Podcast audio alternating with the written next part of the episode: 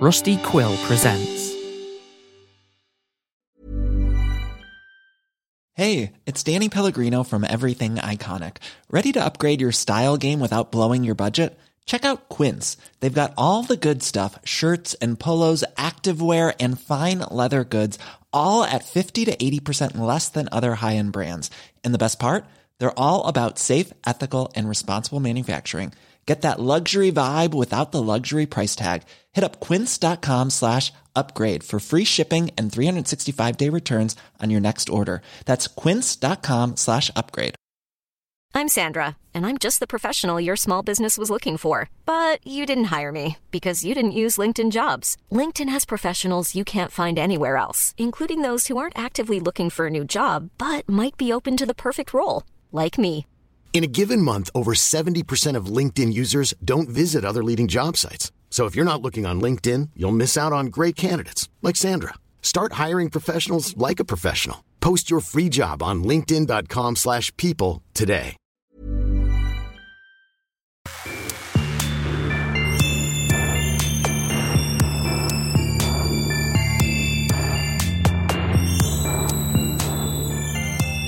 Hello and welcome to another episode of the Westside Fairytales Horror and Lit Club. This belated episode coming to you at the tail end of February twenty twenty-one. Today we're going to be talking about Cold Heart Canyon, The Lighthouse, and uh, a little bit about some stuff I've been watching in the lead up to this. Before we get into that, man, let me just, uh, whew, just talk about how tired I am.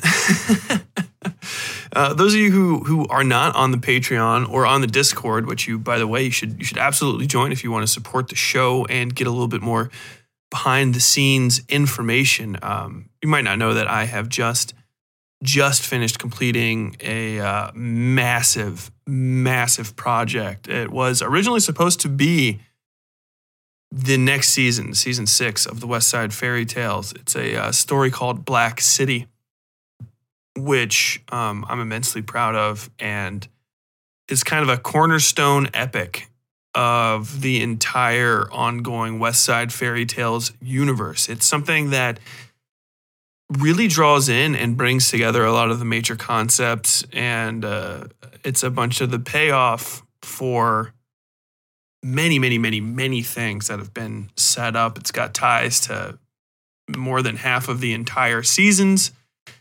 Uh, it's the culmination of a lot of major plot lines, and um, I don't know if you'll ever get to see it. uh, eventually, it'll be released, right? Eventually, eventually, eventually. We decided to pull it from regular release because it's quote-unquote too good for, for just the podcast, and uh, my wife thinks it's got a really good shot at getting published, so we might be trying to sell it that way. Um, just to talk a little bit about it, whet your appetite for a book that you can't read, things that I can talk about that aren't really spoilers or will ruin any reveals. It takes place way in the future. Way, way, way in the future. Um, at least a thousand years, if not more, from what you would refer to as probably current date. Uh, it is related to stories like The Seventh and The Green Man, and a lot of, I mean, deeply related to The Seventh, but it, and it's it, it's just so far in the future. It takes place um, in a post-apocalyptic sort of setting, but, you know, it, post-apocalyptic in the way that all future civilizations are post-apocalyptic, and it's just, man, it's wild. It's one hundred seventy thousand plus words, um, which I don't even know how to put it in perspective size-wise for you. Uh, it's a little bit shorter, I mean, I think maybe like a thousand some odd words shorter than the first Lord of the Rings novel. And, you know, so that's, it's it's a fairly, fairly big book. And I'm, I'm immensely proud of it. Um, it's just awesome. It started off as a short story that I thought would just be overly long, like maybe like forty thousand words to kind of get to the end. And then it sort of just tapped me on the shoulder and pointed down a dark hallway that I hadn't walked down yet. And I was just like, all right, let's go for it. And by the end of it, I'd gotten to write the first lines and first appearances of some characters that I have been, I have literally been mulling over for five years now, since before the podcast even started. Really, really like inception of the Westside Fairytales universe type people. If I had to compare this novel to anything that you guys might understand that's been released, I would say it's very close to um, Stephen King's The Dark Tower series in, in its sort of import and relevance to the, the rest of the books at large, and sort of the tone and feel of it as well.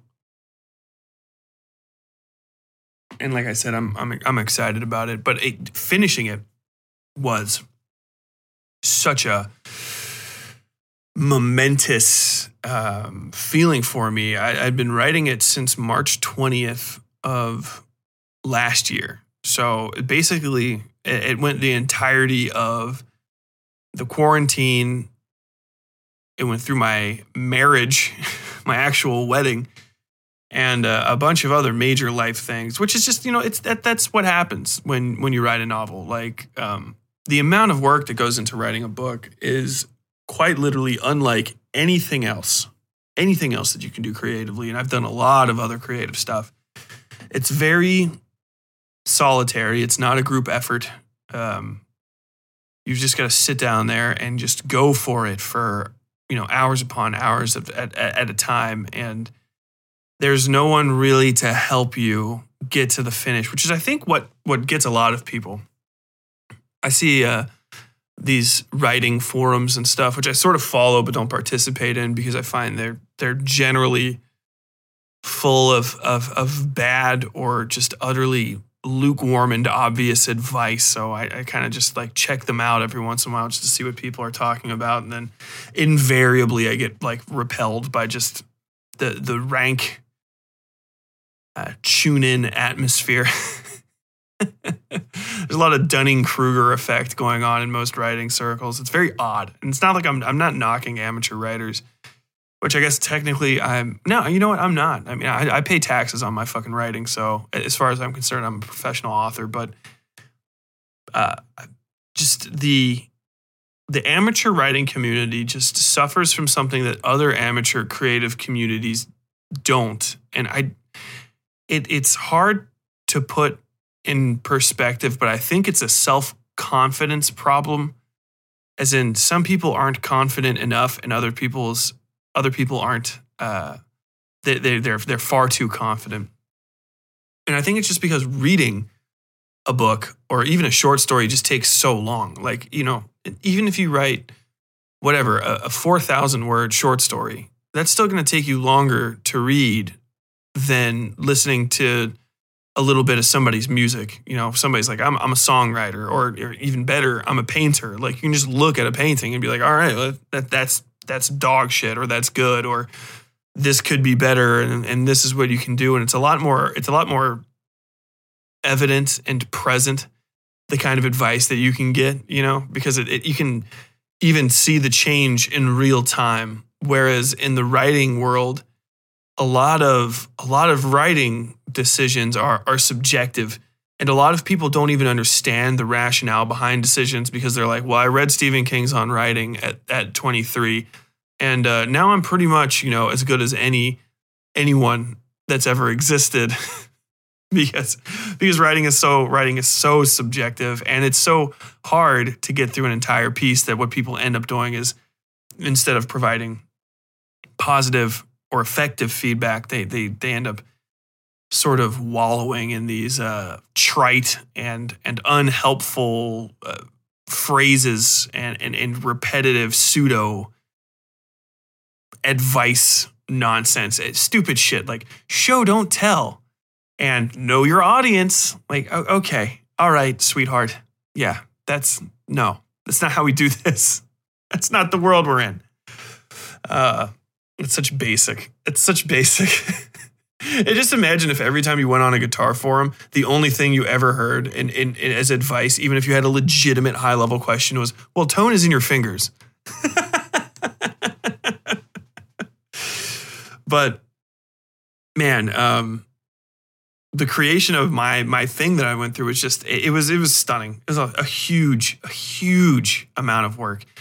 And the last bit of it was this month, um, through February, January through February, I wrote the last sixty thousand words of it, which is a lot. Um, if I had to put that in perspective, I think sixty thousand words is right around the length of the first Harry Potter novel. And I wrote all of that in about two months.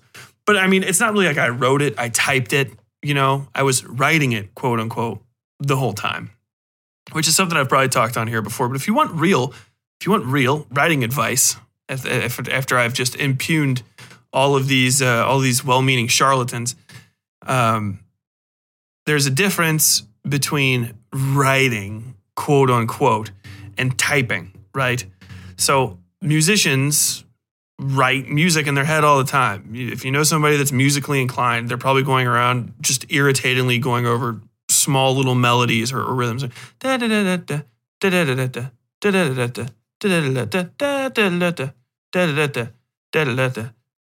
know, like stuff like that.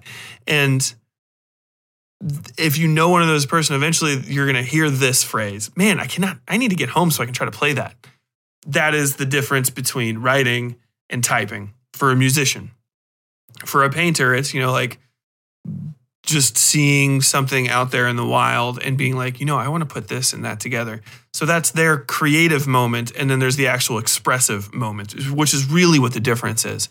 So, you know, when There's this there's this one bit of advice. I see it repeated all the time, and I just absolutely know it's not true because mathematically, people would be putting out far, far more content than they do. The only person I think that actually maybe sticks to it is Stephen King himself, and that's the uh, I sit down every day and I write two pages. I sit down every day and I write two thousand words, which is four pages ish. And I just it just no that's that's not good advice. It's just bad advice for anybody, because I think there's a there's a difference between writing and like everything else, and that you can't really practice writing the way that you can practice, you know, musical scales on a keyboard or um, just do anatomy drawings. If you're an artist, like a like a, a you know a line artist, typing is typing is the expressive skill. You know what I'm saying? So anybody can use a keyboard, you know. I, I was, I'm as good, well, I'm probably actually way better at typing now as an adult, but I, I can't really clarify the difference of my ability to use a keyboard now versus when I was um, fourteen or so. You know, I just, I type. Once you learn how to type, you know how to type. It's not, it's not rocket science. It's not particularly difficult. So that's like the expressive action of writing, basically. Really putting the words on the pages, but that's kind of like a, you know, that's the intermediate era area. Whereas if you're if you're somebody literally using a keyboard, like a pianist, you you have to know what every little key does, and it takes a long time to get your fingers to go exactly where they need to go and to make the the appropriate shapes for, you know, a C major chord or a B sharp minor. And I know how to play those chords now. I've been practicing. But there, there is nothing really like that in writing, because writing is just its own bizarre thing. Narrative construction is really what writing is. Can I make a story start to finish? Can I dream up a good scene? Do I know how characters work? Which makes it extremely difficult to do, because there's no real good way to practice other than by making short stories and, and really by reading. But if you just sit down every day and you just type whatever the fuck comes to mind, eventually you're going to get blown out because you're not spending enough time making the thing before expressing the thing, because it's not the same as noodling around on a guitar. It can be, but the guitar is always going to play the right kind of notes. You know what I mean? You can always kind of go back to something. And if you repeat yourself in music, that's good. If you repeat yourself in story creation, people get really, really upset with you. You know, you can't tell the same story twice, but everybody always wants you to play the same song over and over again.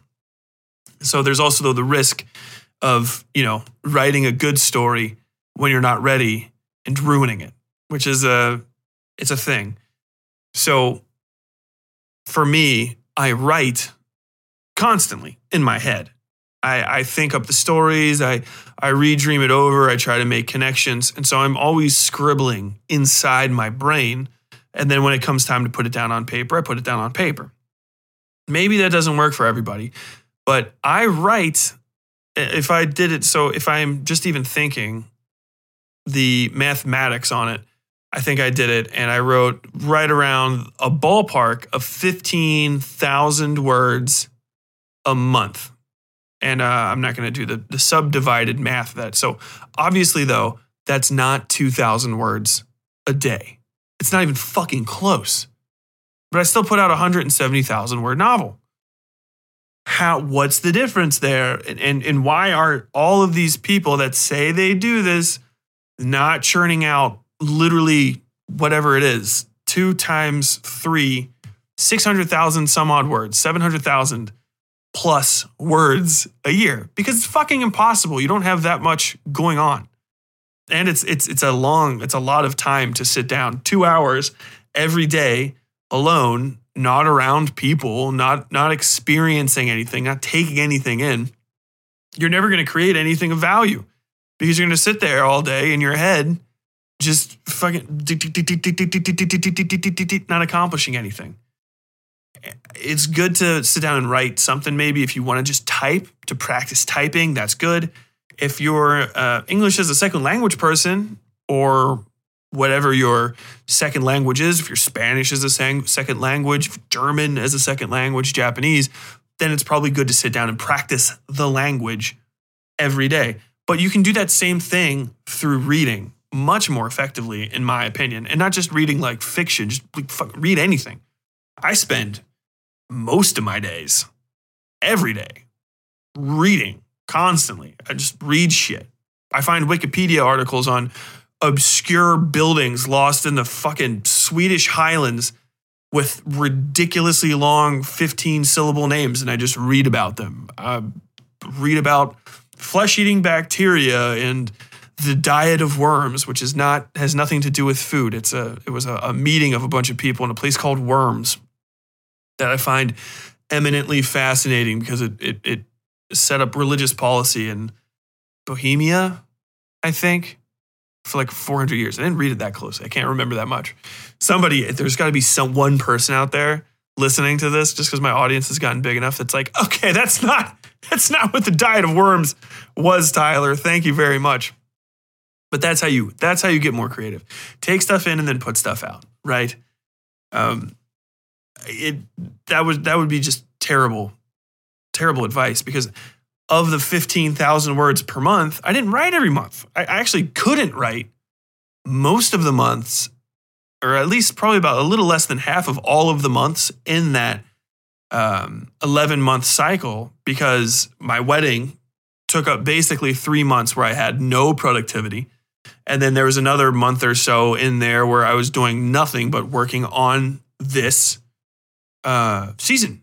You know, like, just because I finished writing Scars in Time doesn't mean that that first draft is the, the good draft. I think I spent almost all of April, I believe, April or May, um, rereading through Scars in Time and painstakingly rewriting sections, tightening this, strapping that back down, pulling this this way, pulling that this way, eliminating this, recon- restructuring that to make sure everything was good start to finish again.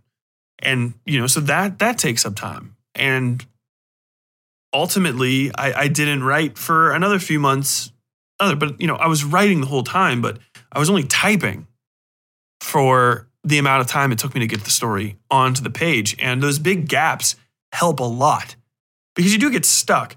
And I think, like, I see this, you know, the, the old trope is writer's block.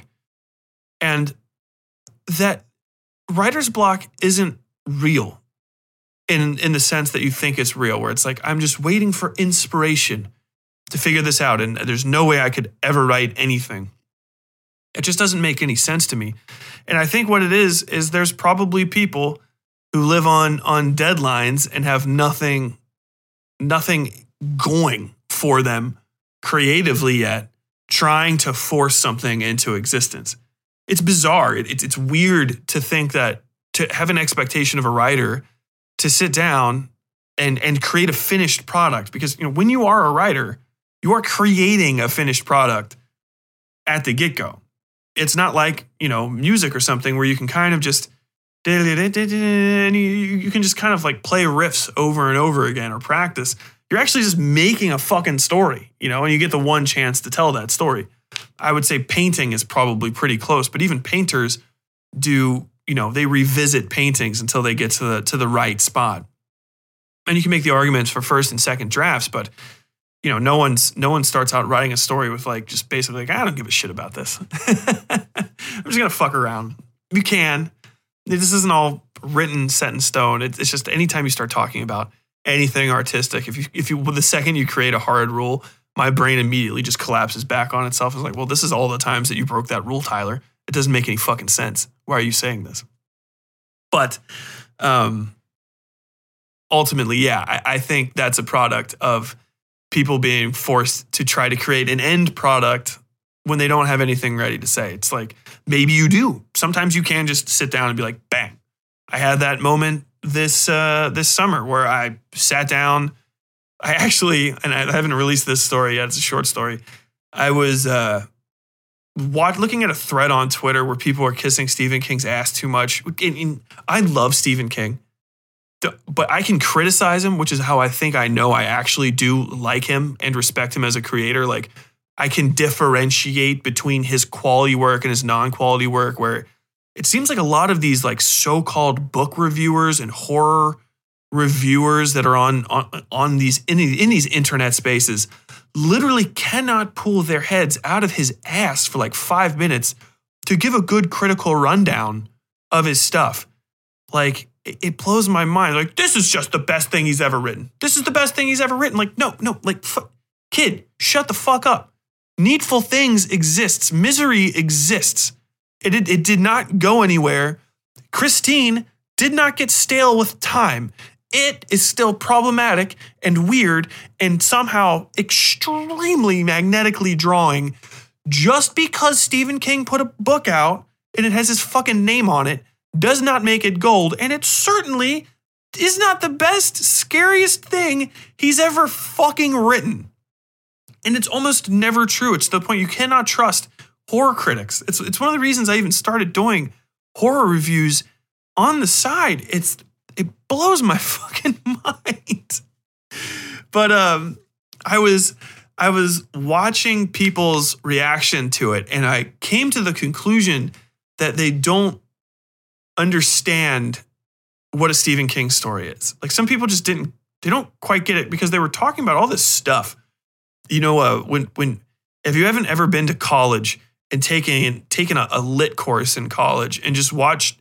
Just watch the gentle and practiced art of of of blowing smoke up somebody's ass, literarily. Uh, it, it is it is an art form in and of itself that has been mastered by academics and pseudoscience or pseudoscientific critics of of art for generations now. But they they they I was watching people just go so deep, full full bore colonoscopy into Stephen King. And just being like, well, he really understands just like the uh, the modern grotesqueries of of blah blah, and, and it just million dollar words. I'm not even gonna. I can't remember half of it because it was so bullshit. And I was just like, dude, that's not it. Here's how you write a Stephen King, any Stephen King story. Go for a walk, find something, anything. It doesn't matter what it is. It could be a concept. It could be an item on the ground. It could be a specific kind of person. Okay, now that person, thing, whatever, starts killing stuff, and none of that stuff expected it.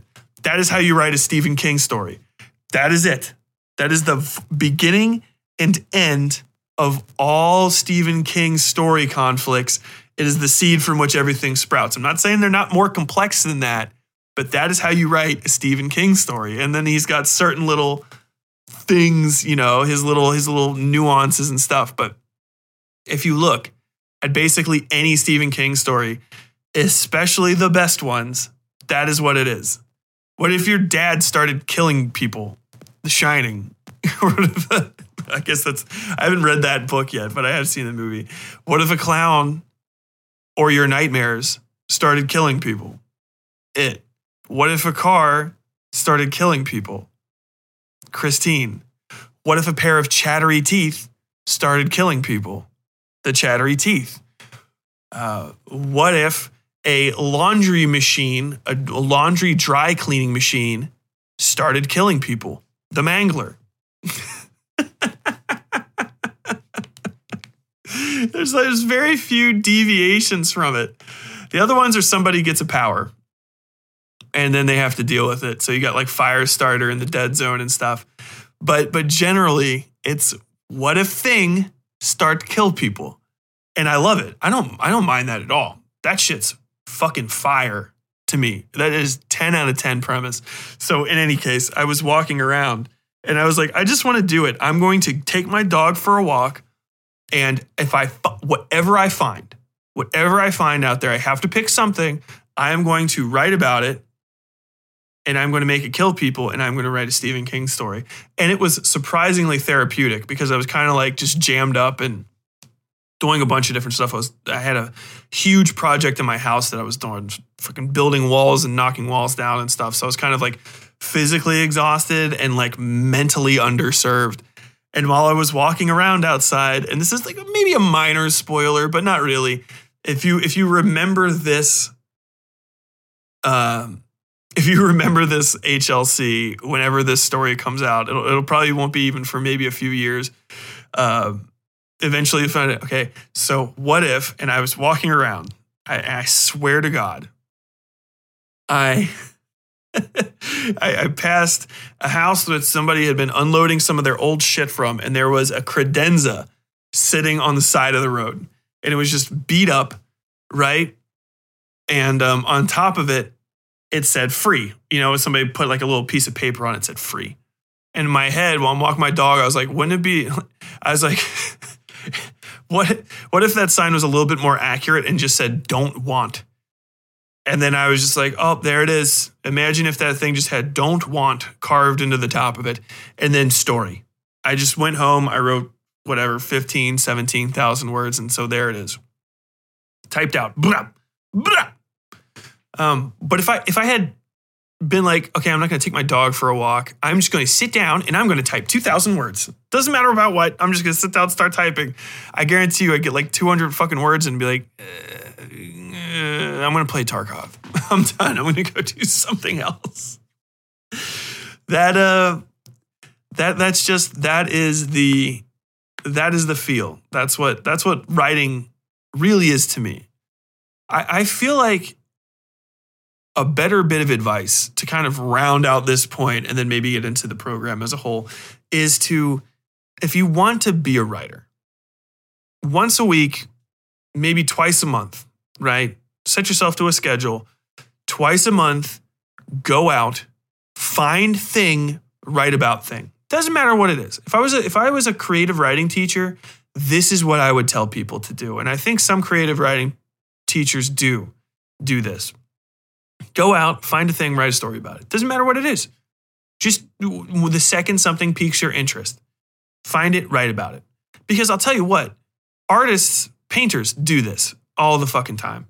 Musicians do this too. It's why most of them have terrible relationships, is because that's how they make their music. You know, you gotta go and date psychos and then break up with them. And then you can be, and then you can be Fleetwood Mac. I'm just kidding. Musicians, God bless your hearts. But th- that will get you much deeper into understanding yourself creatively and understanding what you want to do and what you don't want to do than just sitting down and typing. It's just such stupid fucking advice. And it's stupid because it's dangerous, because it will make you potentially not love writing, even if you would be good at it. Because that sounds, if if you've ever had homework, like homework. I didn't like practicing instrument. I love, I love music. I love making it. I'm not like fucking good or whatever. I know a lot of you guys like the intro music to the Westside Fairytales. I make all the music. But a lot of that's pretty simple stuff. And, you know, It's not, I'm not, I'm not especially talented. People that actually know what they're doing could see my stuff and see all the gaps and be like, well, this is how you make that better, which is acceptable to me. I'm fine with that. But when I was a kid, you know, I hated practicing because it was all just scales and it was this boring, repetitive two hours every day. You got to... Up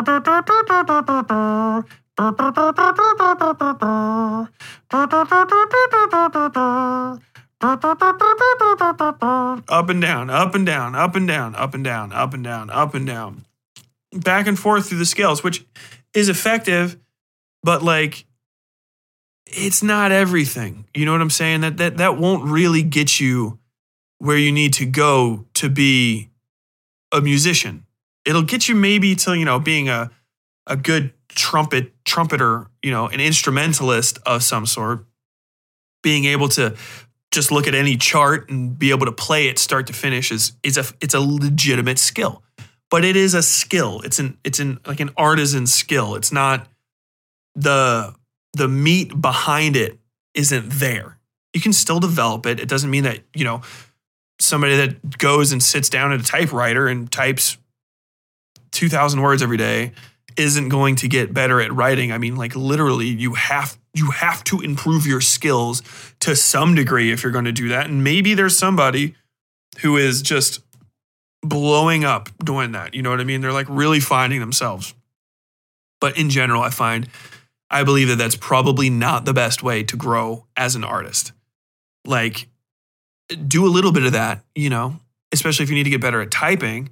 And if you're a musician, yeah, practice your scales. I practice my scales all the time. But I also just kind of like sit down and jam, you know, or I, I come up with something in my head and I, I just try to play it and try to work it out and figure it out and do stuff like that, which, you know, more than likely most music teachers these days will tell you how to do. Like I'm, my complaints about my musical education are because I, I got most of it at a public school and it was just like, all right, pay for lessons on your own time. Otherwise, this is how you learn how to play an instrument. And they give you a thing and it's just, you go start back to front. If you can start at the front of the book where the one note at a time is, and then you can get to the back of the book where the many notes at a time is and play all of it, then you are now a beginner. And then you can do the intermediate book. And that's what it is. But man, yeah. Um, If, if if I had anything to say, don't ever listen. Don't ever listen to that bit of writing advice. Create create at your own pace, and don't get discouraged if you can't create at the pace that others set. You know, I gave up. I gave up on a lot of stories. There's a lot of fucking half finished shit. A lot of me just standing like, yeah, I'm not worthy. I can't do it. I had to work up to writing all of these fucking words in a year. If you're an amateur writer out there and you're trying to figure out how to do this, I had to work up to that over literal decades of my life. The first time I ever tried to write a story was when I was fucking thirteen years old. It was an absolute piece of shit. I still have it. I still have it. I can look back on it sometimes if I want to just die. And I, I just hurt. I, I look at it and I, my whole insides just go cringe.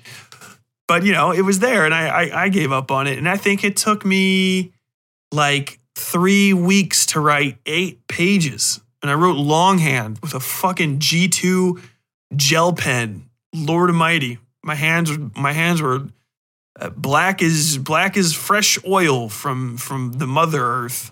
It's disgusting.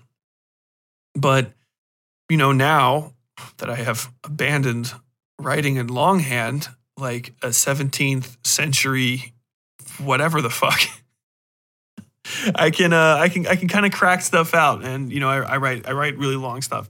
And sorry for this half hour long plus uh, deviation from the main topics of this, but that is that is what I have been, uh, what I have been going through, man. And I, I finished it, and I'm done. That said, I guess we're kind of at the halfway point of the program. Um, let me just take a pause here to say that if you enjoy this program, if you don't, tell me, let me know. What do you want me to talk about? Is there something that you want to hear here in the Westside Fairy Tales Horror and Lit Club? It is, after all, a club, and you are a member. Just by listening to this, you are now counted amongst the golden and godly ranks of the Westside Fairytales Horror and Lit Club. So if there's something you want me to talk about, there's something you think I should look at, listen to, experience that you believe would improve the quality of the program, your own listening sp- experience, or it's just something that you're you're crushingly, crushingly interested in that you want me to look over, hit me up. Westside Fairytales at gmail dot com. The That's my my direct line. That's that's the email address. It always goes straight to me. I read everything. It takes me like a week or so to respond to people, but I will respond to you. So go ahead, hit me up and and and tell me you hate the program, you love it, argue with me, agree with me, anything you want. If you want to have a little less uh, direct communication, but still talk somewhere where I'll see it, consider joining our Discord. There's going to be an invite link to that in this episode. If you're if you're listening to this and it's been like, you know, a few months, few years, and that's expired, just search us out, man. It's not hard to find. It's just the Westside Fairy Tales Horror and Lit Club Discord server. Hunt around for it. You'll find your way in. Everybody's in there already talking about Scars in Time as it's progressing. There's a lot of fascinating, fascinating um, expectations for this season that I hope are not are not completely obliterated when more and more of the plot come along. But people are speculating.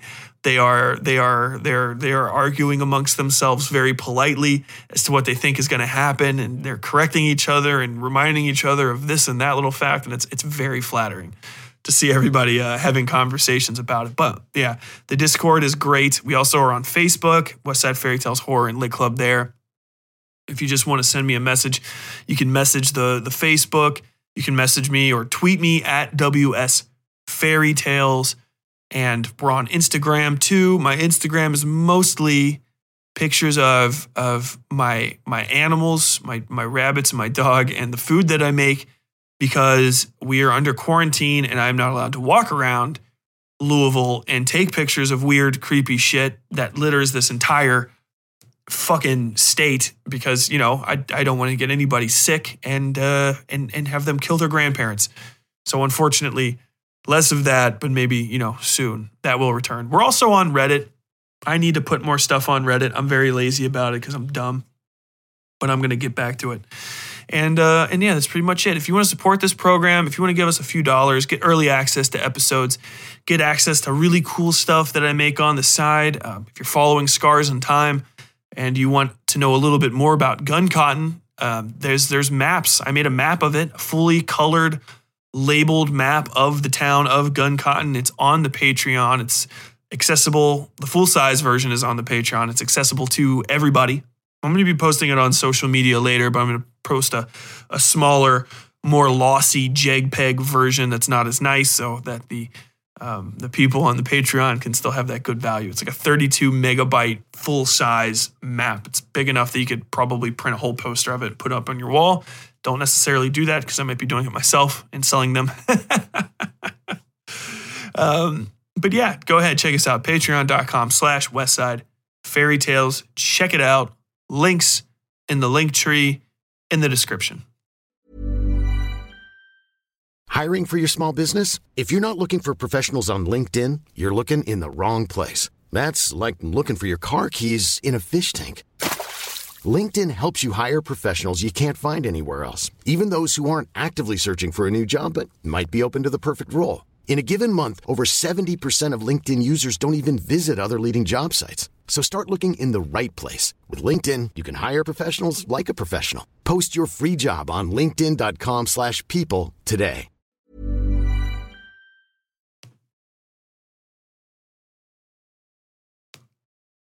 So um, today's random horror recommendation, I'm actually going to change it from what I first wanted to do to um, something else that I saw recently that I like. And I don't really know if it's horror. It's pretty horrifying. And it is the movie The Frozen Ground, a twenty thirteen American thriller film written and directed by Scott Walker, who I've, I don't know. I don't know who Scott Walker is, but his name sounds extremely familiar. But more importantly, this film is starring Nicholas Uh, and I don't know if this is his legal middle name, but I'm going to assume it is, Nicolas motherfucking Cage, And uh, also John Cusack, Vanessa Hudgens, Catherine Lanasa, my girl, Ronna Mitchell, who I'm I'm finding now, like seven years after she's been in anything major, that I am deeply, deeply in love with and wish she just got so much more uh, respect as an actress. And also, in A Role for the Ages, Curtis fifty cent Jackson. So this movie is based on a, a real-life serial killer. His name is Robert Hansen, who I don't know too much about. I know I have a lot of true crime people in my audience. You probably all know tons about him. But this is a uh, made, um, uh, based on a true story type detective, not procedural. The thing about The Frozen Ground Um, is that it follows the most bizarre alternative narrative pathing. It doesn't quite make sense. And you can tell that it's one of those things where the reality of the situation bumped up with standard Hollywood, uh, like plot requirements, you know, like we need these beats. This is the only way you're allowed to make a movie in Hollywood, which is never actually true. It's just there's a lot of untalented screenwriters in Hollywood. And they only have the one trick up their sleeve, and if they deviate from it, their lack of talent starts showing and they completely fall apart at the seams. So in adapting um, this this killer's, basically one of his his last crimes at the end of his career before he was arrested, they made a lot of... Um, directorial decisions that only only increase my enjoyment of this film. This film has made me create in my head what I call the Nicolas scale beer, Nicolas Cage beer scale of quality, which the in which the highest score is zero to five. As in, I need zero beers to enjoy this Nicolas Cage film. And then you have one, two beers, three, maybe five beers to enjoy. It's just how much how much alcohol do you need to ingest before you really unlock the full potential of, of the film? And I think Frozen Ground unlocks at a two. He's not full Nicolas Cage in this. If you're expecting Vampire's Kiss level Nicolas Cage, which is a zero, you can watch Vampire's Kiss stone sober and just, just let it wash over you. and... And just be crying laughing the whole time. If you don't know what I'm talking about, just look up Vampire's Kiss uh, compilation on YouTube, and you will be unable to not watch that film the next time you have a chance to. In Frozen Ground, Nicolas Cage is the uh, pseudo main character. I would say there's really three um, deuteragonists. Two, there's there's two deuteragonists and an antagonist. Yeah, I think that's how you're supposed to say that.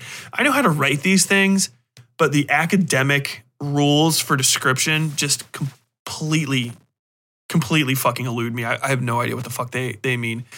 But in this, Nicolas Cage is a Alaskan state trooper. I believe he is a member of the Alaskan Board of or Department of Investigation, which is basically every state has a version of an F B I. So it's the whatever state bureau of investigation or division of investigation or investigative division. It changes its names, it changes its compositions, but generally, and this is just a, for you aspiring true crime people out there, this is something you should keep in mind because these are people you're going to be asking for interviews or records, because you'll you'll see that it was like, oh, he worked, he's sheriff, whatever, for the sheriff's department, but they say he don't, he doesn't work here, he works for the state. It's because detectives usually from all across the state are pulled into a resource pool, which is the Bureau of Investigation. In some states, the entire Bureau of Invest- Investigation is its own entity, and it only has, you know, state detectives or whatever. And uh, in other ones, it's drawn from detectives from various city and county investigative divisions. So, you know, the, the, the whatever Jefferson County sheriffs and the Louisville City Louisville Metro Police Department's detectives will work at, at the Kentucky uh, Bureau of Investigation or Investigative Division, whatever it is. They all have different makeups, but generally they all have they generally they all have a, a universal investigative division. And what that does is it just kind of uh, coalesces the entire investigative body of the state in a way that makes information sharing much more prevalent and, and, and readily accessible, which you actually see on display in Frozen Ground. You see a lot of things that I can really tell that somebody had to come up against just the existence of how the police investigative body fails people, especially, especially women, and especially people of color and indigenous women and indigenous people, like flat out. The film starts with uh, Vanessa Hudgens' character, who is a sixteen, I think, year old prostitute who is, you know, living on the streets. She's doing the drugs. A, a John has picked her up, and after offering her two hundred dollars for a blowjob, which is a fucking monstrous amount if you know anything about prices for blowjobs and shit on the street. And this is supposed to take place in the nineteen eighties. So that's like asking like for a grand for a blowjob, which is, if you, uh, it, it's a, it's, it's way too much. I don't, I'm not saying that because I'm, I'm, I'm familiar with prostitute prices and I'm trying to show off. Uh, obviously it's too much. So it's extremely enticing. This guy probably doesn't buy a lot of prostitutes, and he's trying to seem, you know, whatever. It's actually a good detail. I digress. So this guy chains her to something in his basement, I think, beats the shit out of her, sexually assaults her, and is getting ready to put her on a plane and fly her somewhere, his own personal plane. And then she breaks out and uh, runs away and goes to the police. She gets a rape kit done at the hospital, and you're like, okay, it's all pretty standard. And then you get to see you get to see some shit you don't see enough in in movies, and I think you need to see it more because it is very, very fucking prevalent. And that is a cop absolutely dismissing her outright because she's a prostitute. A, that she could even be raped. B, that she would even be telling the truth if she was. And C, that there would be anything they could do about it, even if any of that happened. They actually, the police officer takes a girl from the fucking rape, the rape crisis center or wherever the fuck in the hospital, like away from them, isolates her in a room with himself, a, a large screaming man, puts her in a in a fucking interrogation cell, and then proceeds to yell at her about what she was doing wrong that led to a situation where where she she was probably fucking up and got hurt, and just absolutely refusing to hear her side of the story. Like, what kind of drugs were you on? Did you offer him drugs? That sort of shit. And if you think that doesn't happen in America every fucking day, you are out of your mind. It is it is a, a story that is as common as the stones you walk on. If you if you end up talking to people in rape crisis centers, you know, it like. I had to talk to a bunch of women's, um, basically it's a women's shelter for homeless or drug addicted women to basically get away from bad situations. So if you're, if you're going to wind up on the streets, they would take you in. And this is up in North Dakota. And uh, they do a lot of other sorts of outreach. The basically, the, the basic premise of their entire thing is they have an office, right, that women can get to. And then from that office, the women are taken somewhere that the men that are probably stalking them can't get to them, because there is no, no one else can be trusted to do that, especially, and I mean capital E, especially the police. And they told me that straight up. They're like, yeah, there's some good cops, and, you know, some of them are well-meaning, and, you know, they're not actively, actively breaking the law when they interact with these women, but they cause them so much pain and so much trauma that it's usually better to not have them interact with police officers at all. And a lot of cops, there's a, there's a, a big chunk of cops that get it, right? And they're they're starting to come around to it. But man, you get out, you get outside of, you know, a lot of places, and you get into, you know, good old boy police departments, and you can have you can have cops that are just actively like, well, what did he what what did you do to upset him that he would do something like this? Because I know the guy, or or I've I've heard of him. He's an upstanding member of of of the of society, which is what this cop does to to her, because they know that the guy that she's accusing uh, owns a bakery or something. He's a business owner and and and and well respected in the community. He's a church guy, And this is John Cusack's character is a killer. His case file gets passed to Nicolas Cage at some point, and Nick Cage is just uh, ultimate and literally, I have two weeks left on the force. Well, I can't be doing this. I'm about to go. I think he's about to be a, a security guard or a head of security at like a lumber mill or something, which I guess is like a lot of money compared to being a state trooper. And um, him and his him and his wife are getting ready to make that gigantic change in their lives. And he uh, takes it on, and then he li- takes like three seconds looking at the file, and he's like, well, where's this girl? She's she's clearly a witness. And he makes the connection, like, this is just, this this guy fits the profile for this killer that we've been sort of thinking exists. And there's a serial killer. It, it's that whole basic thing. You've seen it in a million movies. And they're like, oh, well, I don't know if that could be true. He's like, well, if it's not true, then it's not true. But if it is, we're letting a killer get away with it. Like, fuck yeah, Nicolas Cage. Yes. So he he he winds up for with Vanessa Hudgens kind of as a uh, they're like an not even like an unlikely duo. Although I think I think somebody wanted to do that in the movie, and you can see the sort of traces of that. You know, the I'll teach you, you teach me. We both grow a little as a person. Kind of uh, hokey Hollywood shit. There, the, the traces of that are there, but I think a lot of it got scrubbed away. Nick Cage uh, ends up, you know, helping her to a degree. She's very unhelpful. Vanessa Hudgens' character is, she's constantly running away from him and stuff. And, and let me give a, a special shout out to Radha Mitchell, who is in The Crazies. She's in Silent Hill. Like, I'm just seeing more and more of her as I'm looking back at a bunch of these movies that are like two thousand seven to like two thousand thirteen when this is coming out. Like, Radha Mitchell's just like in there, and she's just like that quintessential short-haired blonde lady that's in films, and she's a really good actress. She really is. She's she's got it. She has a she has a sense for the scene. She has a presence, but it's just like old Hollywood. You know what I mean? She just she was just not allowed to be anything other than like a guy's wife in most of these, but she was she was uh, Detective Sybil Sybil Shepherd, I believe, in uh, in the Silent Hill movie, which is cool. Also, short blonde hair. That's like Sybil's notable trait, other than that she's like a cop and Lost in Silent Hill. The character she has to play in this is the nagging, considerably younger than him wife of Nicolas Cage. And she is clearly in pain playing this role, because I feel like she knows, like, no decent woman in their right mind would do any of the shit that she's doing during this. So Nicolas Cage is, uh, all right, he's got a few weeks left. They're getting ready to sell their house, but that's basically it. There's no real, there's no real, uh, inconvenience to them.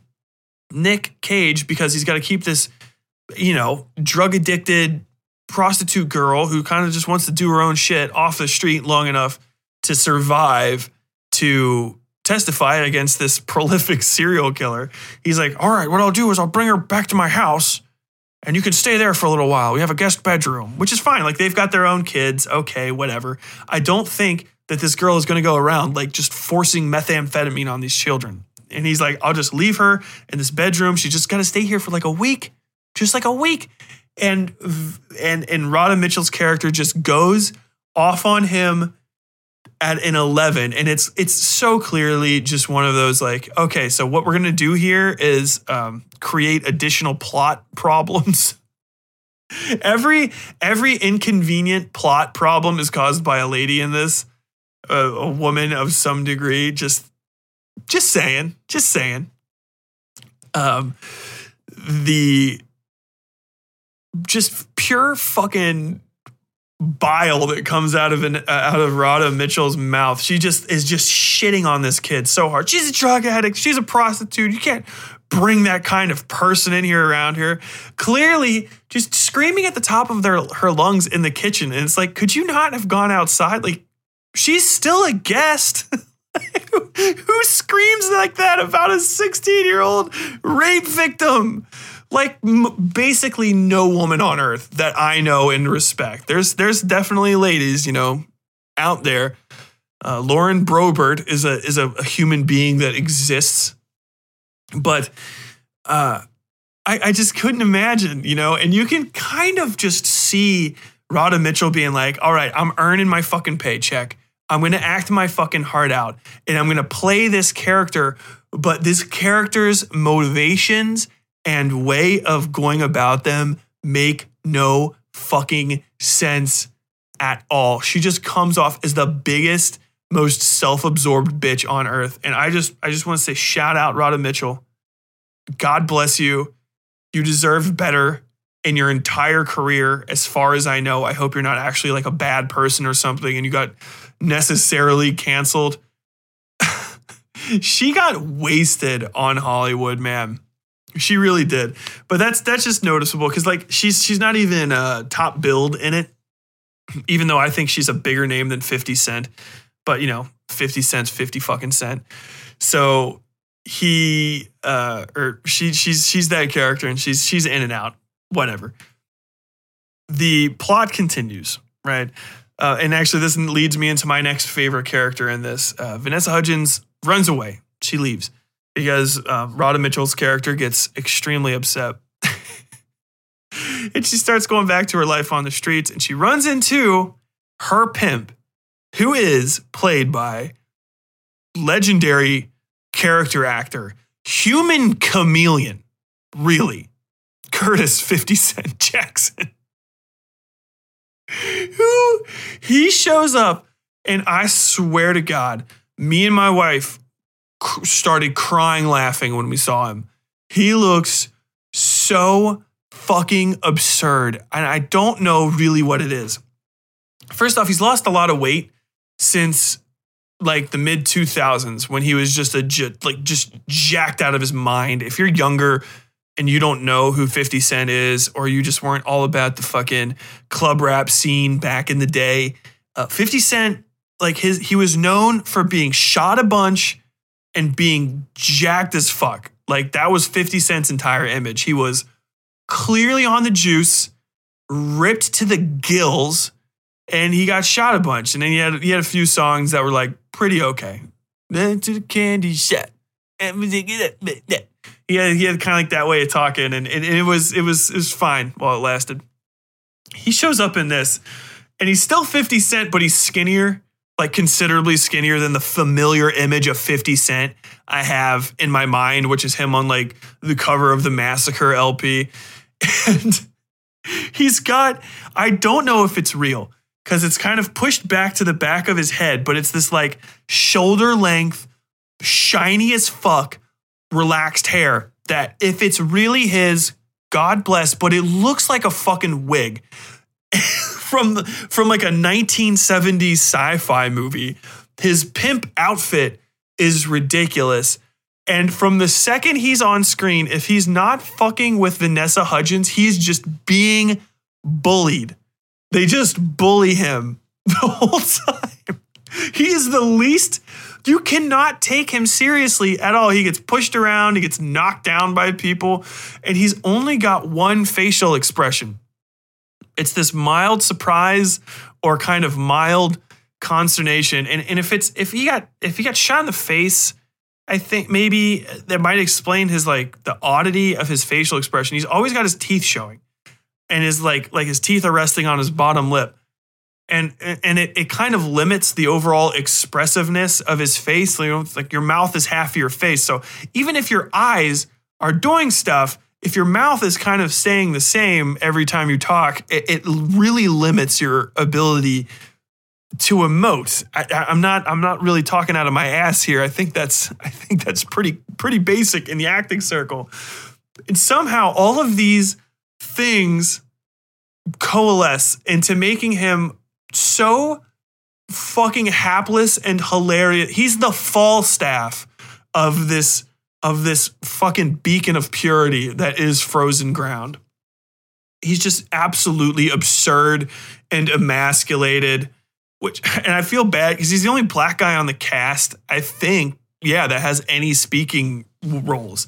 And they're in Anchorage, Alaska, so there should be like, you know, indigenous people. There should be all kinds of motherfuckers. Like, white people are not incumbent to Alaska. There's all kinds of motherfuckers up there.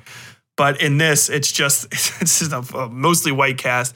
I think Vanessa Hudgens is supposed to be a, a, a, a woman of color, a girl of color. Uh, I, I don't I don't know if she is in real life. Uh, Vanessa Hudgens sounds she she she looks and she looks like a white girl to me, but she does very awkwardly, very very awkwardly uh, and uncomfortably use the n uh, uncomfortably uses the N word once in in this, and it was it's notorious. It's very obvious because it's the only time anybody says the N word. And it's in the middle of a conversation with Nicolas Cage, and it was it was badly delivered enough that me and my my wife looked at each other and were like, "Oh, what did, was she was she allowed to? Was she supposed to do that? That was that was that was weird. How you said that? Like it was the first time in your life, and there was people staring you staring at you on set when you delivered it." Oh, whoops! I just hit my I just hit the uh, wall of my recording studio, but. Um, Yeah, fifty Cent shows up and he's just he's just wonderful. I feel so bad for him the whole time. It's he wanted to be an actor so bad. He probably fought for that role, and they were like, you know what, we this is just a bucket of people with careers that used to be much much larger. Let's put them all in this bucket, just spin it around. The movie ends about how you'd expect. I won't get into too much of it. I won't ruin any of the big reveals. And I swear to God, aside from aside from fifty. Curtis fucking fifty Cent Jackson, I haven't really ruined anything. And, you know, maybe mileage will vary and you'll sh- he'll show up and you'll be like, no, he looks like a reasonable pimp. And maybe you won't. But uh, when we were watching it, I was, I was fucking dying. And I gotta, is this... Okay, so Scott Walker is just a director. I was thinking for a second that maybe he's the Scott Walker from the Fast and the Furious. No, that's Paul Walker, right? So no, never mind. I don't know. His uh, his directory, I clicked on it, doesn't go anywhere. So I think this might be the last movie he ever made. But uh, as parting shots to Frozen Ground, it's it's fun.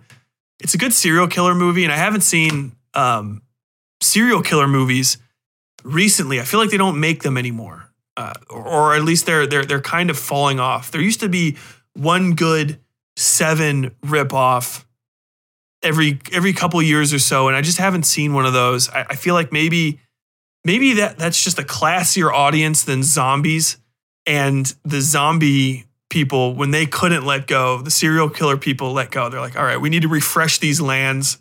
The soil, the soil is being exhausted. It's time to grow pulse crops here. We're gonna have we're gonna make art house movies for a while, and then we'll get back to Stephen, we'll get back to serial killer shit. But this is a this is a serial killer shit movie. It hits all the good serial killer shit beats. Well, most all of them.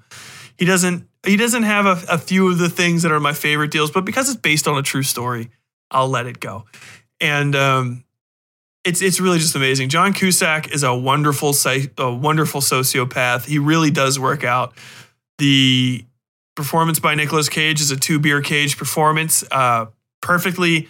Perfectly presentable, but I feel like his weird energy is like radiation, and it does infest any movie that he's in. And it it really, I think, I think fifty Cent was really, really susceptible to it. I could almost imagine being behind the set on this film and seeing like Nick Cage walking up to fifty Cent and be like, "Oh, hey, fifty Cent, I love your I love your music. You're you're you're a really stunning rapper." And fifty Cent's like, "Oh, hey man, yeah." And then he's like trying to be a real actor, so he's and he, he's only really seen good acting stuff from Entourage, and which he was on, and so he's trying to do Entourage shit, which is just like naming Nicolas Cage's entire entire filmography, which Nick Cage can't even remember because he just doesn't even know if he's acting sometimes. It's like, "Yeah, man, I, I loved you in in in in Leaving Las Vegas, man. It was that was cool." Nicolas Cage's like, "Oh yeah, that's wonderful, that's wonderful. Hey man, I just know I want you to know." I'm, I'm one of the leads in this, but I went out for the part that you're playing. I wanted to be the pimp, but they said I was too high profile for such a small role.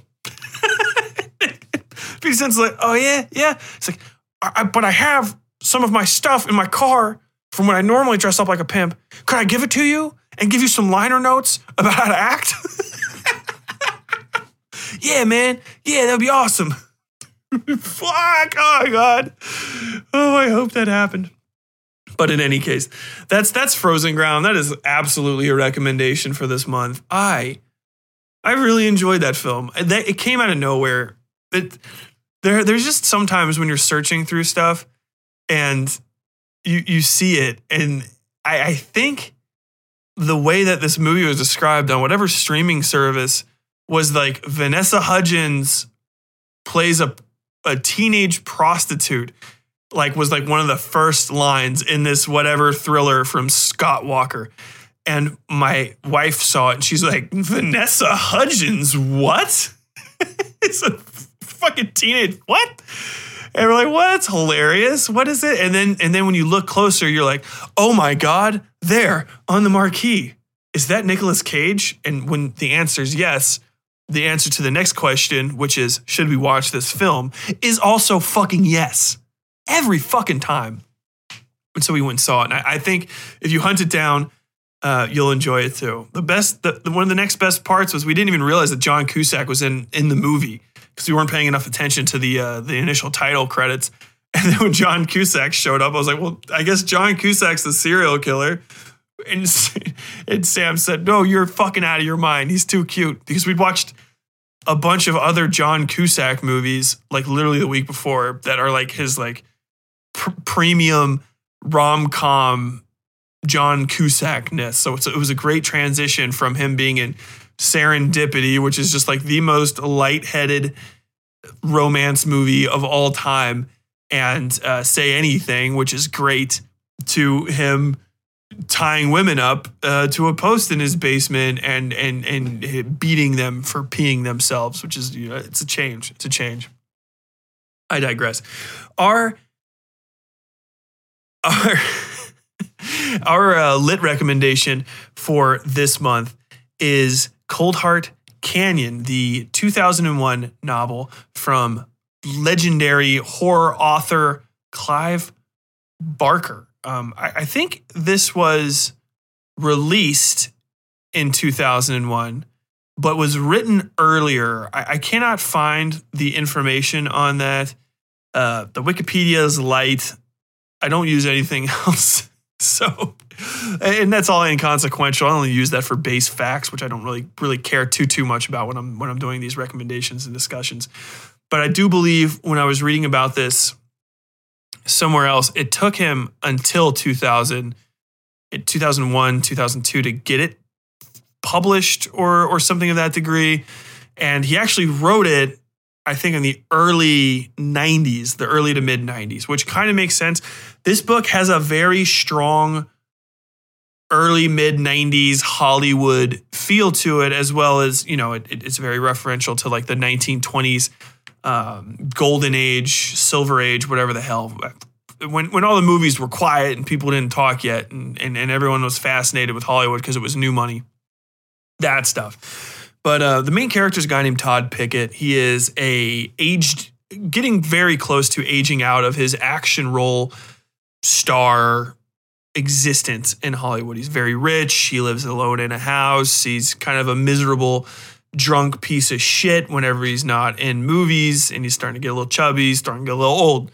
So he wants to get a facelift, and that's kind of the main premise of the movie. He gets a facelift, or not a facelift, a face peel, which is a different thing. They pour chemicals on you, and your skin dies, and then the healing skin is supposed to look fresher and newer than the stuff that was above it. Whatever. I don't I don't understand how plastic surgery works. All I know is that every time somebody gets plastic surgery on their face, they look like a fucking lizard if it works. And uh, if it doesn't, they look like a cat. Uh, plastic surgery is its own thing. If you get plastic surgery, hey, man, that's all right. No judgments. Be as plastic as you want to be. You go, go, go out there and get it. The procedure does not work out well for him. And it ends up like disfiguring him. I think he said he looks like a boiled crab. So he's all, all oh, he's all fucked up. It eventually heals, but you know, whatever. He's ugly. So they take him to convalesce in an abandoned house in Cold Heart Canyon, an abandoned gigantic mansion owned by a former uh, star of screen and cinema named Katja Lupi, a Hungarian woman who, if alive, should be well over a hundred years old now. And so that is the uh, that is the sort of premise of this. The Cold Heart Canyon era area is wildly haunted. And we find out that this all comes from the coolest device I've ever seen, like in a book. It's so unique that like I, I, I find myself drawn to it all the time. I'm very jealous of Clive Barker for thinking of it. So the uh, main MacGuffin, I don't know what you would call it. The, the main plot artifact in this is a uh, tubular room that is covered in mosaic tiles. And these are intricately painted. I think they, at some point they say how many tiles there are, and it's something like sixty-five or one hundred sixty-five thousand five hundred twenty-one or, or whatever it is. It's in the book. Go read it if you want to know how many tiles there are specifically. Every one of them is intricately painted to create a gigantic, over the top of your head and under your feet, three-dimensional scene of a hunt. And it's called The Hunt.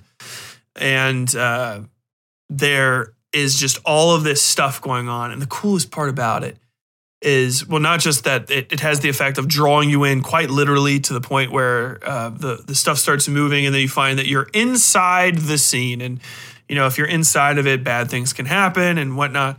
But but not just like the basic scene of going on. It's kind of like a Hieronymus Bosch painting where there's just tons of shit happening everywhere. So, you know, from the from the outset, when you look around, you're like, okay, there's clearly like a hunt going on, but, you know, inside this forest over here, I can see that there's actually like mass executions going on. Like there's a hanging, and like over here, it looks like some woman's being like ravished by wild animals. And out there on the coast, there's a sink, like a pirate ship is sinking, and there's like a village on fire over here. And all of these like minor unique details are coalesced into this one big thing that sucks people in. It also has the effect of, as we find out later in the story, making people um, especially long, long-lived. And I won't, I won't say too much more about that, because I really do want people to, to, to read this blind as you can be. Uh, hopefully, these details, which are all very minor and all within the first ten, fifteen pages of the book, will will not ruin anything for you. The novel is most standout in my mind for just not giving a fuck about whatever expectations you had for it. I I thought it literally presents plot beats that you would you would expect from a Hollywood movie, and just says, no, no, no, we're not going to do that. So like they, they introduce one character. You know what? I'm not even going to tell you about it. But there's a character that is introduced, and you're like, all right, well, dead. And then, nope, sorry, actual secret, secret real main character the whole time. And uh, there's just, it, it blast after blast. You're, you're just taken completely aback. What? They're going back to the house? What? They're going to a party? What the fuck is going on here? Again and again and again and again. And uh, even the, the the softness of reality is, is challenged in this. And there's just some cool Clive Barkerisms.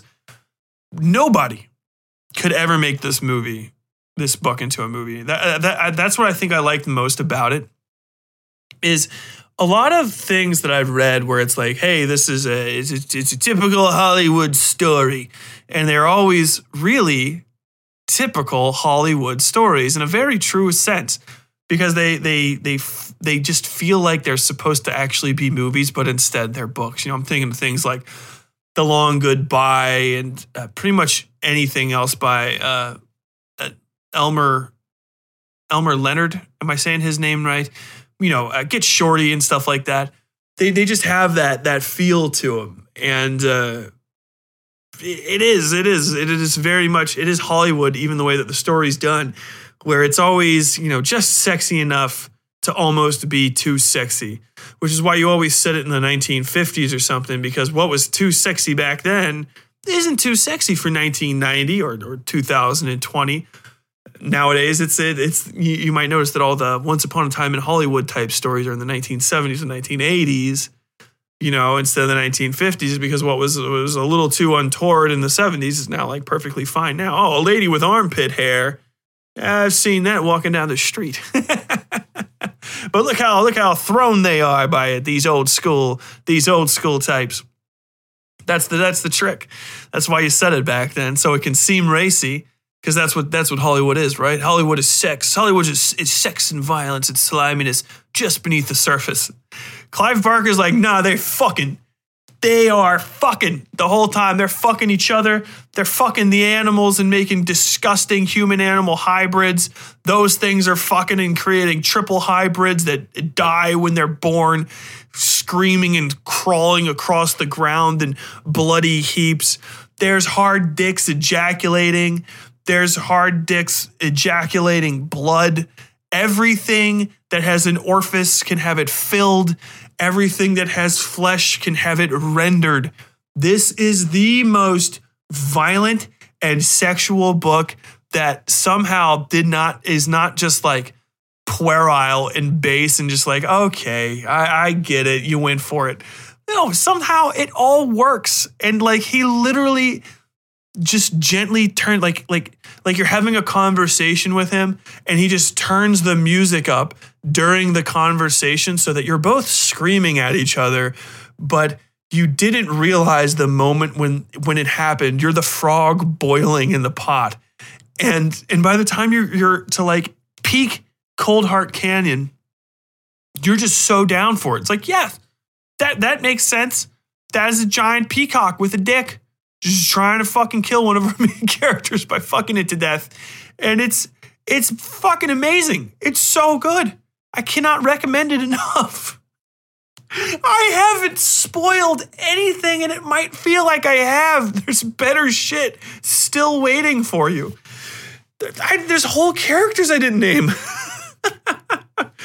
It is, it is a horror story unlike any I've ever read. And I think really Cold Heart Canyon kind of drives home how perfidious Stephen King's influence has been on the horror genre, to where people don't, I see a lot of, I see a lot of people where I can kind of see Stephen King influence in their work, because this is not a Stephen King book at all. This is not, oh, thing kills thing, where it's like, okay, yeah, the house is the house is what's dangerous. If we destroy the house, if we destroy thing, we are now safe.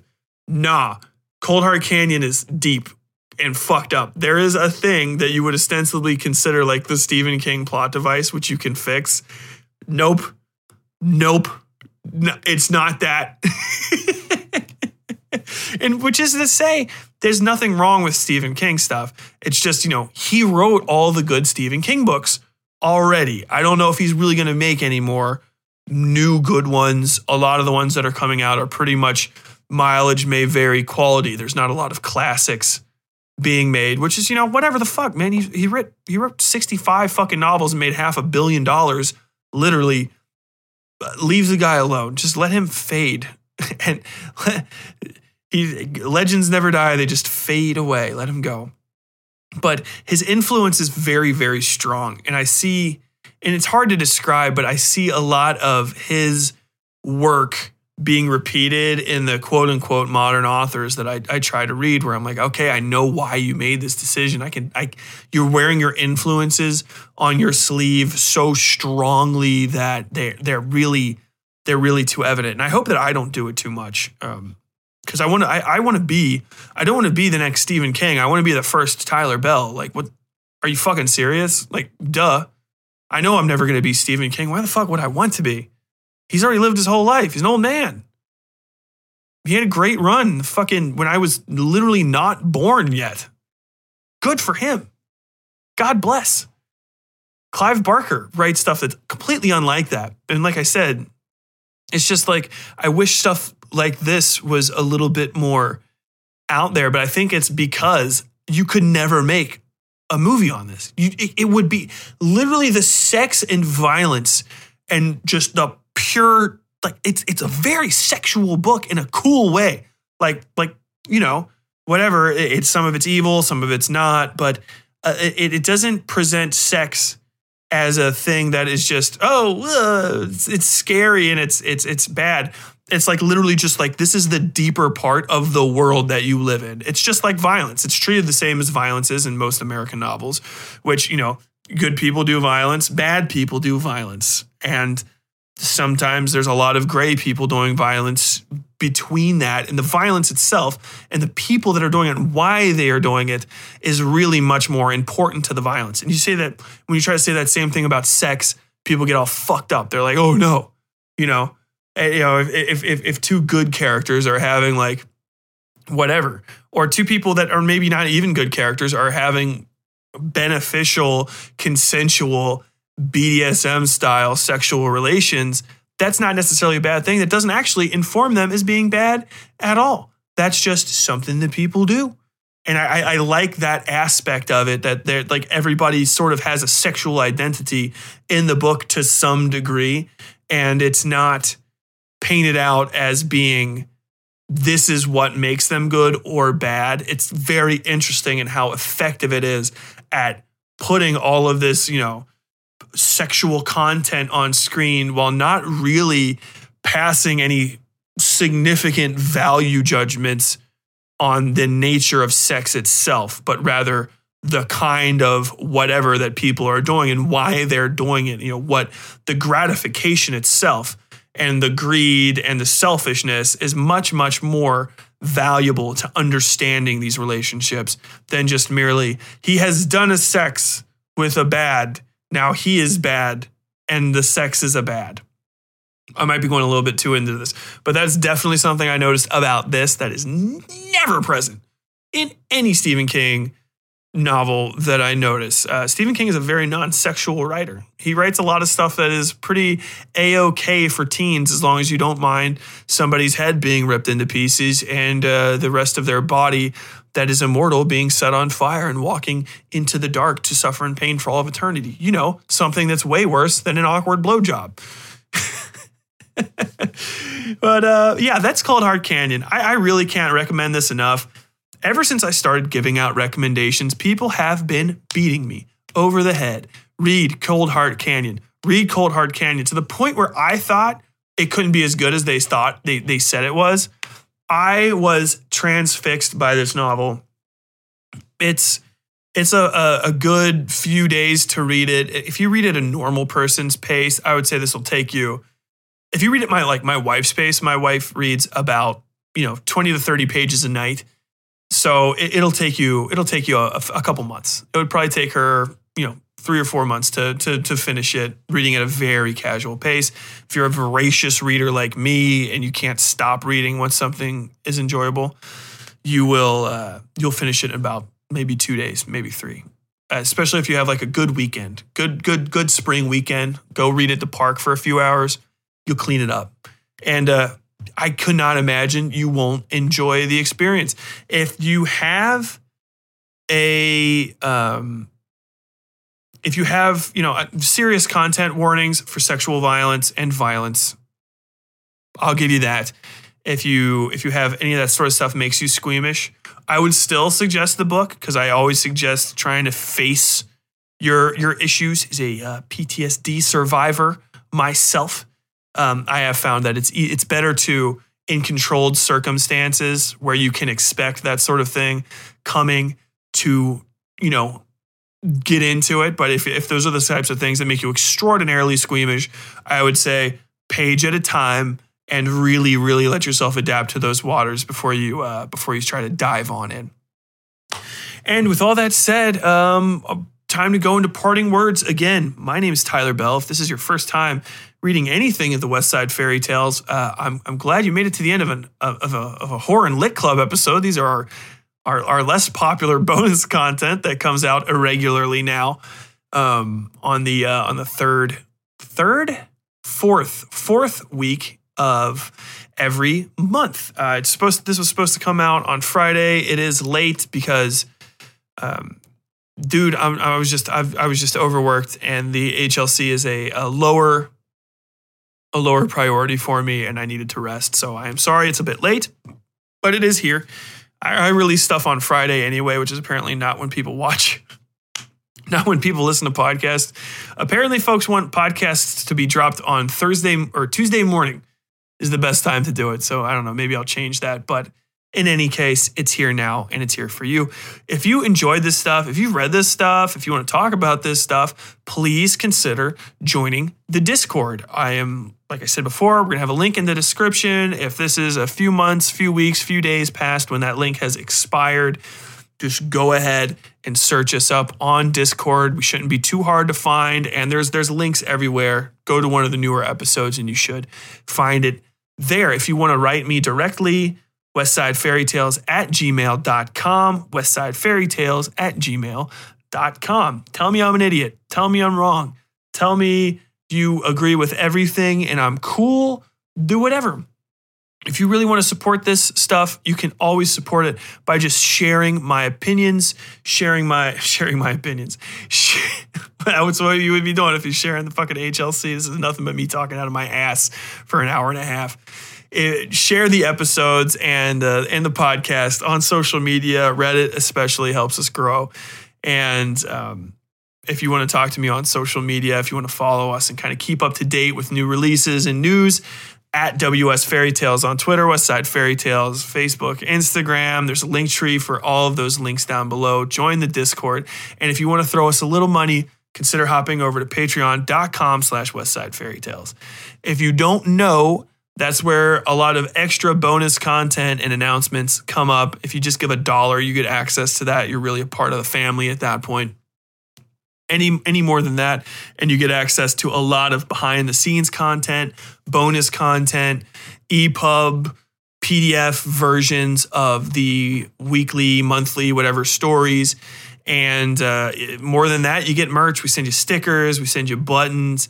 We give you discounts to the store at westside fairytales dot com slash merch. And, you know, there's a bunch of stuff. You can get books signed, man. And, and you know, there's going to be some there's going to be some cool stuff coming up the second I get a chance to fucking breathe, you know. um, though I, I made a whole map. I think I mentioned at the beginning of this program. Um, well, actually, I remade it and colored it, ostensibly because I want to make a uh, a novelization of Scars in Time that'll be available online, so that I can kind of get, you know, just another, just really just another revenue stream and another Notice Me Senpai stream. There's probably a lot of people out there reading that would be stunned to find out something like Westside Fairy Tales exists. But hey, man, uh, I my I don't have a rich dad, and I I, I don't have the the backing of a multi million dollar publishing company. I am one man, unable to afford advertising. And so I, I do rely on you. So if you can get out there and spread the word of the Westside Fairy Tales, I would appreciate it to death. That said, tune in next week for the continuation, the beginning, really, of the last half of Scars in Time, Chapter eleven. That's coming out on Friday. I hope I'll see you there for the premiere. Well, I'm not going to have a premiere, but I hope I hope you just tune in and then tell me about it. I will probably be doing like a premiere, listen along, read along, watch along for like the last episode or something. So uh, keep an eye out for that. And again, if you want to know anything about any of that stuff, Discord, Facebook, Twitter, that's where you're going to find out if you want to find out first. And I think with that, we're going to end the program. And until next time, as always, stay safe out there.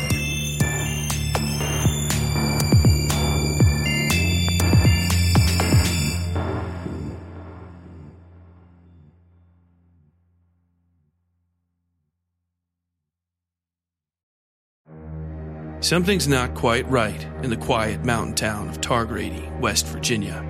Months after a local teen was lynched in the dead of a hot summer night, two men stand charged with murder in what the majority opinion considers to be an open and shut case. But Adelaide Stevenson, a young crime reporter from Charleston, is finding out the smallest cracks in the official narrative run far, far deeper than she could have ever expected. Join Adelaide in West by God as she navigates small-town secrets, the dubious ethics of her own profession, and the dark whispers of an ancient creature, known to some as the Witching Woman, who prowls the shadowed hollers that lie between night and nightmare. Sent on overnight assignment to cover the start of the trial, Adelaide quickly realizes the story she's been told, and been telling, doesn't make sense. Cryptic assertions of a concrete alibi are emailed to her by the family of the accused. Nobody in town seems comfortable discussing the basic facts of the case, and the murder she's been writing about wasn't the only tragic death this summer. Adelaide extends her stay against the wishes of her editor, and her investigations take a complicated and dangerous turn as she discovers the true depths of the mysteries surrounding Targrady. The only real evidence from the night of the murder may lie in the hands of a notorious local crime family led by an enigmatic woman known as the Fetid Queen. Local authorities seem to grow more hostile by the hour, and even Adelaide's own career might not survive this assignment. Featuring an eclectic cast of characters ranging from violent and horrifying to outlandish and fabulous, West by God is a must-read novel for anybody who enjoys Twin Peaks, Stephen King, and all the creepy places you find just off the path in the woods. It is the debut novel of Tyler Bell, a U S M C infantry combat veteran, former crime and courts reporter for the Charleston Daily Mail, and creator of the award-winning Westside Fairytales horror and dark fiction podcast. Due for release by Henlow Press in October of twenty twenty-three. Learn more at westside fairytales dot com slash west by god.